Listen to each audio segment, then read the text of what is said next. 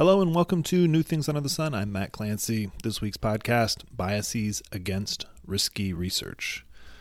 So frequent worry is that our scientific institutions are risk-averse and that they shy away from funding transformative research projects that are also high risk in favor of relatively safe and just sort of incremental science. So why might that be? Well, for this week's podcast, let's start with the assumption that high-risk, high-reward research proposals are polarizing. Some people love them, but others hate them. It's actually not clear this is true, and in the newsletter there's a link to at least one study that kind of looks at this and finds ambiguous results.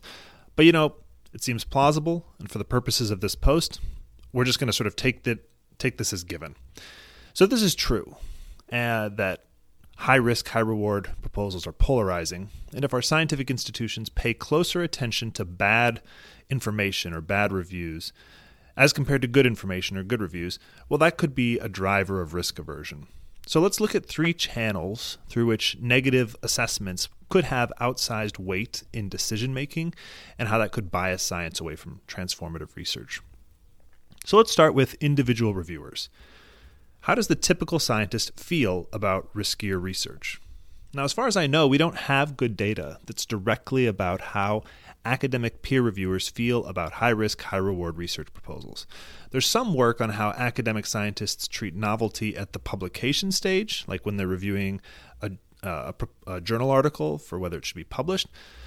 But there might be some big differences between how risky research is judged at the proposal versus the publication stage. And there's a paper by Gross and Bergstrom from 2021 that kind of develops that argument in more detail. But, you know, intuitively, after the research is done, you can see if the risk they took paid off. And so you may treat novel transformative research very differently when you're evaluating whether to publish it versus when you're deciding whether to fund it, and you don't know what the outcome is going to be. So in this podcast, I'm going to focus on work that's looking just at research proposals. And to learn about the preferences of peer reviewers, I'm going to look at Krieger and Nanda 2022, which provides some granular information about how working scientists in industry think about which kinds of pharmaceutical research projects they would like to fund. So Krieger and Nanda study this internal startup program at the giant pharmaceutical company Novartis. And this program was meant to identify and rapidly fund transformative breakthrough innovation developed by teams of scientists working inside Novartis. There were over 150 Novartis teams that submitted applications for the funding, and these were screened down to a short list of 12 teams who pitched their proposals to a selection committee. Now, these pitches were made over video chat due to COVID-19, which meant that they could be viewed by lots of people at the same time. About 60 additional Novartis research scientists watched some or all of the pitches, and Krieger and Nanda got them to score each proposal on a variety of different criteria, and then to allocate hypothetical money to the different proposals. And what's particularly interesting for us is that we can see how scientists rated different aspects of a proposal and how that relates to their ultimate decision about what to hypothetically fund. So participants in the study rated each proposal on 5 different categories. What was its transformative potential? For example, how creative and how non-standard it is going to be better. Second, what's the breadth of applicability and sort of, what is the value proposition for this kind of research proposal? Third, what's the time scale between here and the first prototype? And if you can get it done within 18 months, that's better. Fourth, what's the feasibility or sort of the path to execution? And obviously in this case, the more feasible you judge it to be, the better.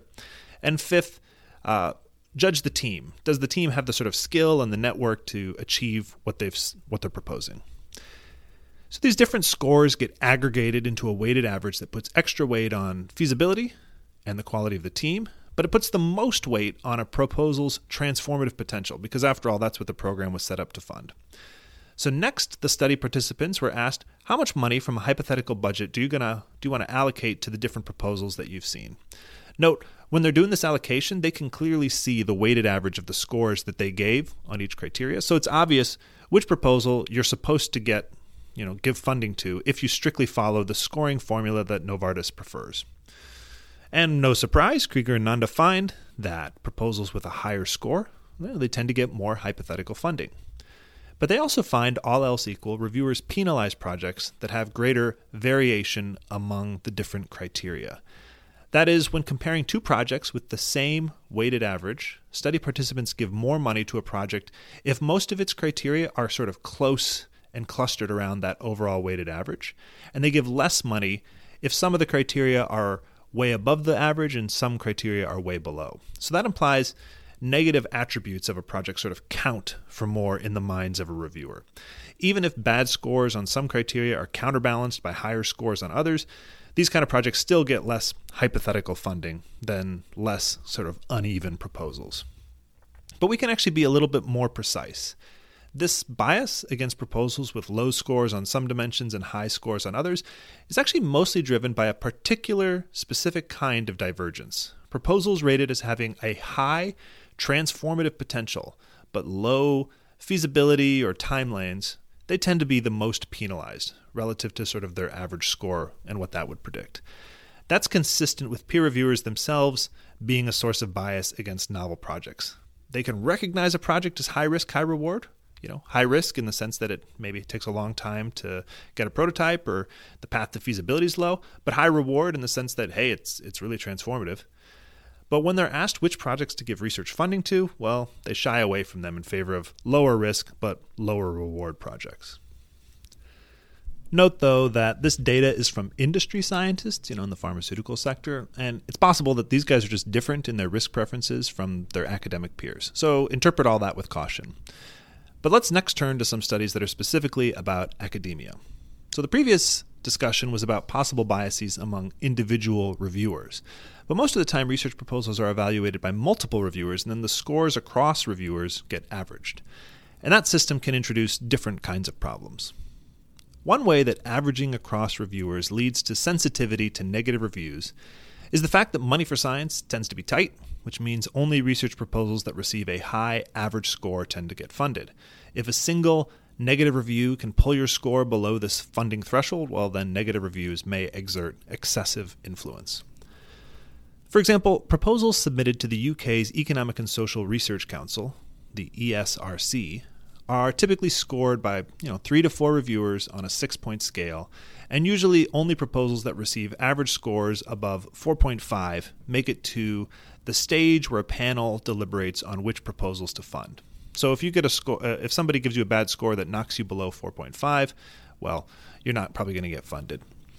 Jerrim and DeVries, 2020, look at about 4,000 ESRC research proposals made over 2013 to 2019, and they find 81% of proposals that receive an average score of 5.7 to 6 from their peer reviewers, 81% get funded eventually.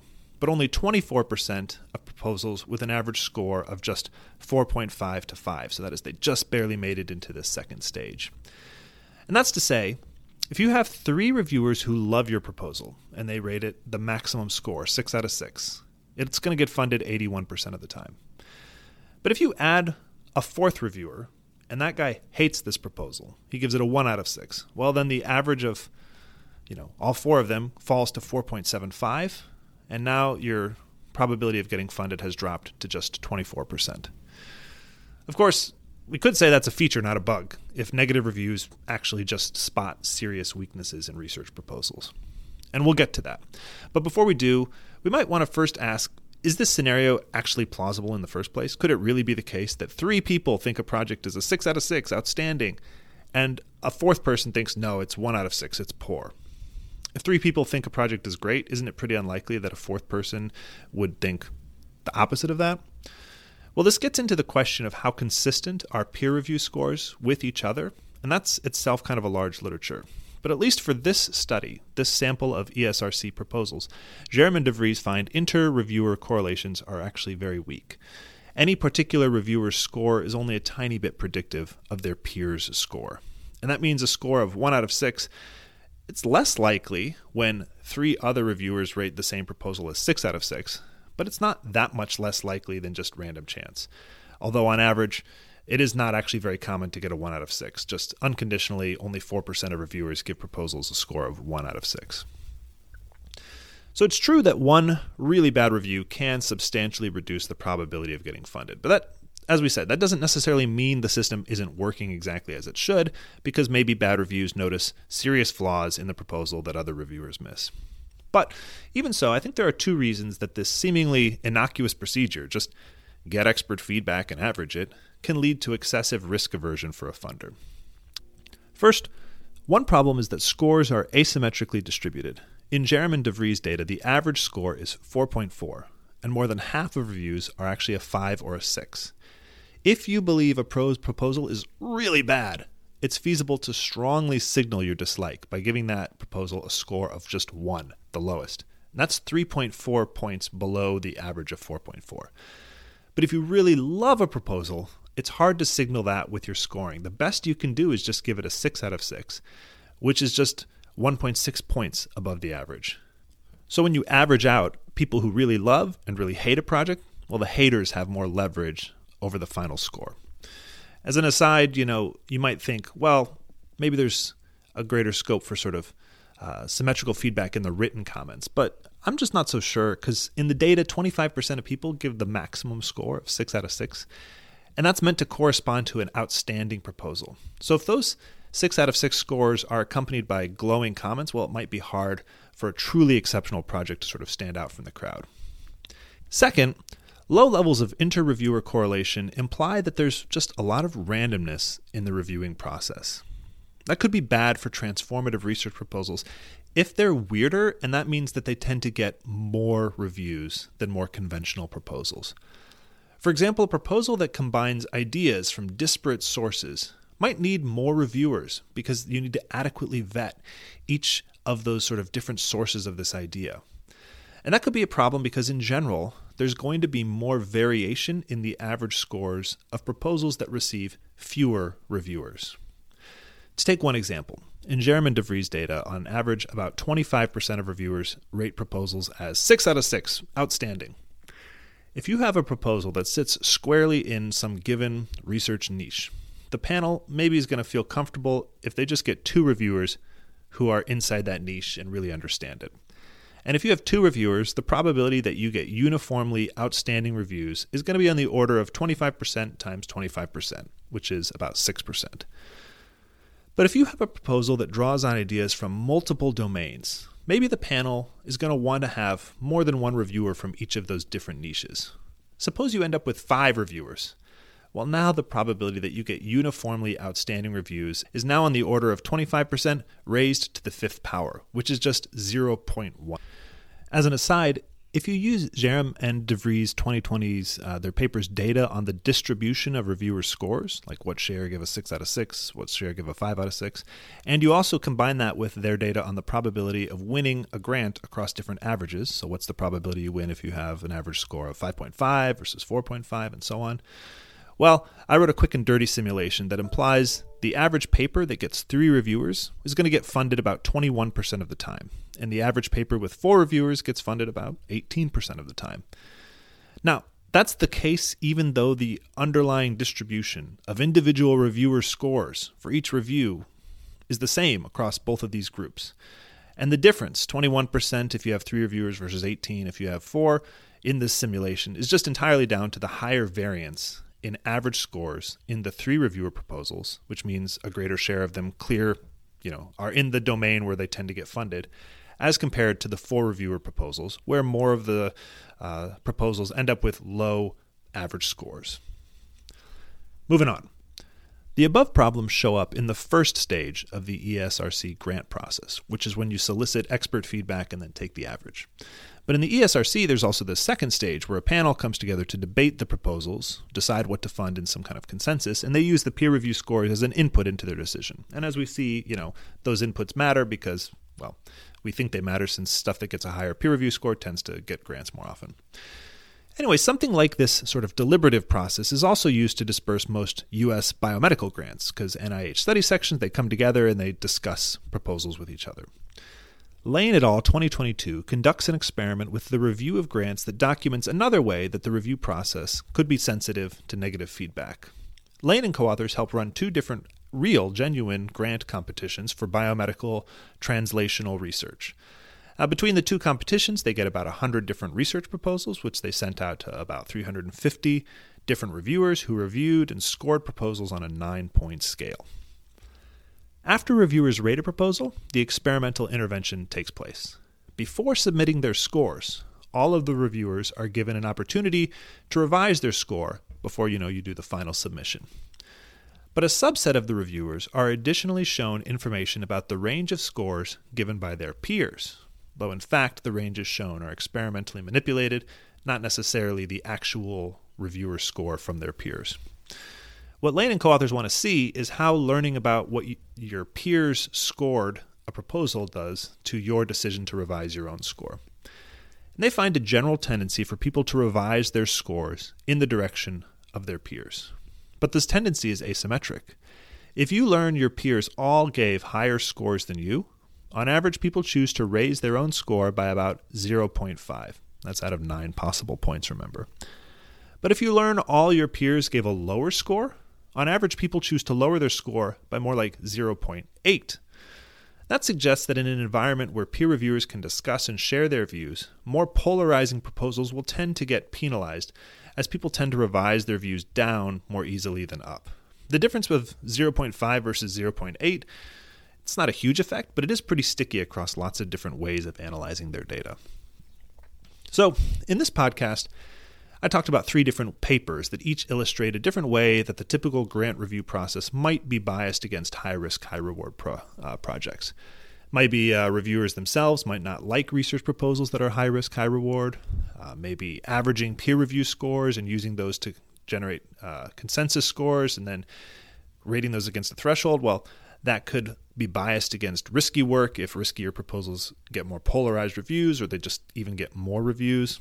And lastly, if peers openly share and discuss their views, proposals that are more polarized might have consensuses that get weighted more to the downside rather than the upside. Now, this format, where I talked about 3 different things from 3 different papers, is not actually normally the way I like to structure posts or podcasts for New Things Under the Sun. Normally, I prefer to look more closely at one specific claim and then try to find a set of papers that shed light on it from sort of different angles. For example, I have another podcast called Conservatism in Science that looked at yet another potential reason for biases against novel research. In that case, it was because of the absence of expertise about really weird ideas that can confidently vouch for the weirdest ideas. But in that podcast, we drew on several different papers. And for today's podcast, that wasn't possible, as I couldn't find different papers shedding light on the same mechanisms for risk aversion in science. Although, they're probably out there somewhere, and if you know any, feel free to email me and I will update all this later. But there's also a meta reason for grouping together these 3 distinct mechanisms for biases against novel together. And that's because there's this widespread perception that the way we fund science is sort of too risk averse. And I think grouping all these things together provides sort of one larger explanation for how a risk aversion bias could survive in science. So before I get to that, one potential reason for the persistence of a risk aversion bias might just be that, protests notwithstanding, the people who matter actually like it this way. And they could be right. There might be good reasons for science to be risk averse, especially publicly funded science. For example, maybe long-run political support for funding science is imperiled by excessively embracing weird research that rarely pans out. And that certainly seems possible. And there certainly are people who use weird grants to different scientists as a weapon against sort of government spending in general. I mean, like a rhetorical weapon. Like you should look at the Golden Fleece Awards, which I have a link to in the award newsletter. But there's another possibility, and that is that we actually do want to get rid of risk aversion, but we just don't know how. And for that possibility to hold, there can't just be some single big feature of our grant review process that's just obviously and unambiguously leads to excessive risk aversion. Because if there was, we could just change that process and we wouldn't wait for an academic study. It would be obvious that's where the choke point is. Much of how we have chosen to structure science isn't historically guided by evidence anyway. But what if risk aversion stems from lots of little biases that just cumulatively add up? What if each source of bias individually has effects that are too small for just intuition and casual observation to detect, though a well-designed study with lots of data, hopefully like you think the ones we've looked at today, would be able to sniff them out? In an environment when we haven't traditionally designed our scientific institutions with much evidence from academic study of science, it seems to me that this kind of bias, where it's distributed across lots of small things that are individually kind of hard to casually detect, this kind of bias could persist a very long time, even if we really did wish we could get rid of it. Thanks for listening. And now it's time for the standard end-of-the-episode boilerplate. You've been listening to a podcast from New Things Under the Sun, a living literature review with the mission of communicating what academia knows about innovation in accessible but rigorous research syntheses. New Things Under the Sun is a living literature review, which means I go back and update these research syntheses as new research is published or I discover it. The podcast you listen to is taken from the first published version of one of these syntheses. To see if there's been any updates about the claims made in this podcast or to learn more about this project, head to newthingsunderthesun.com.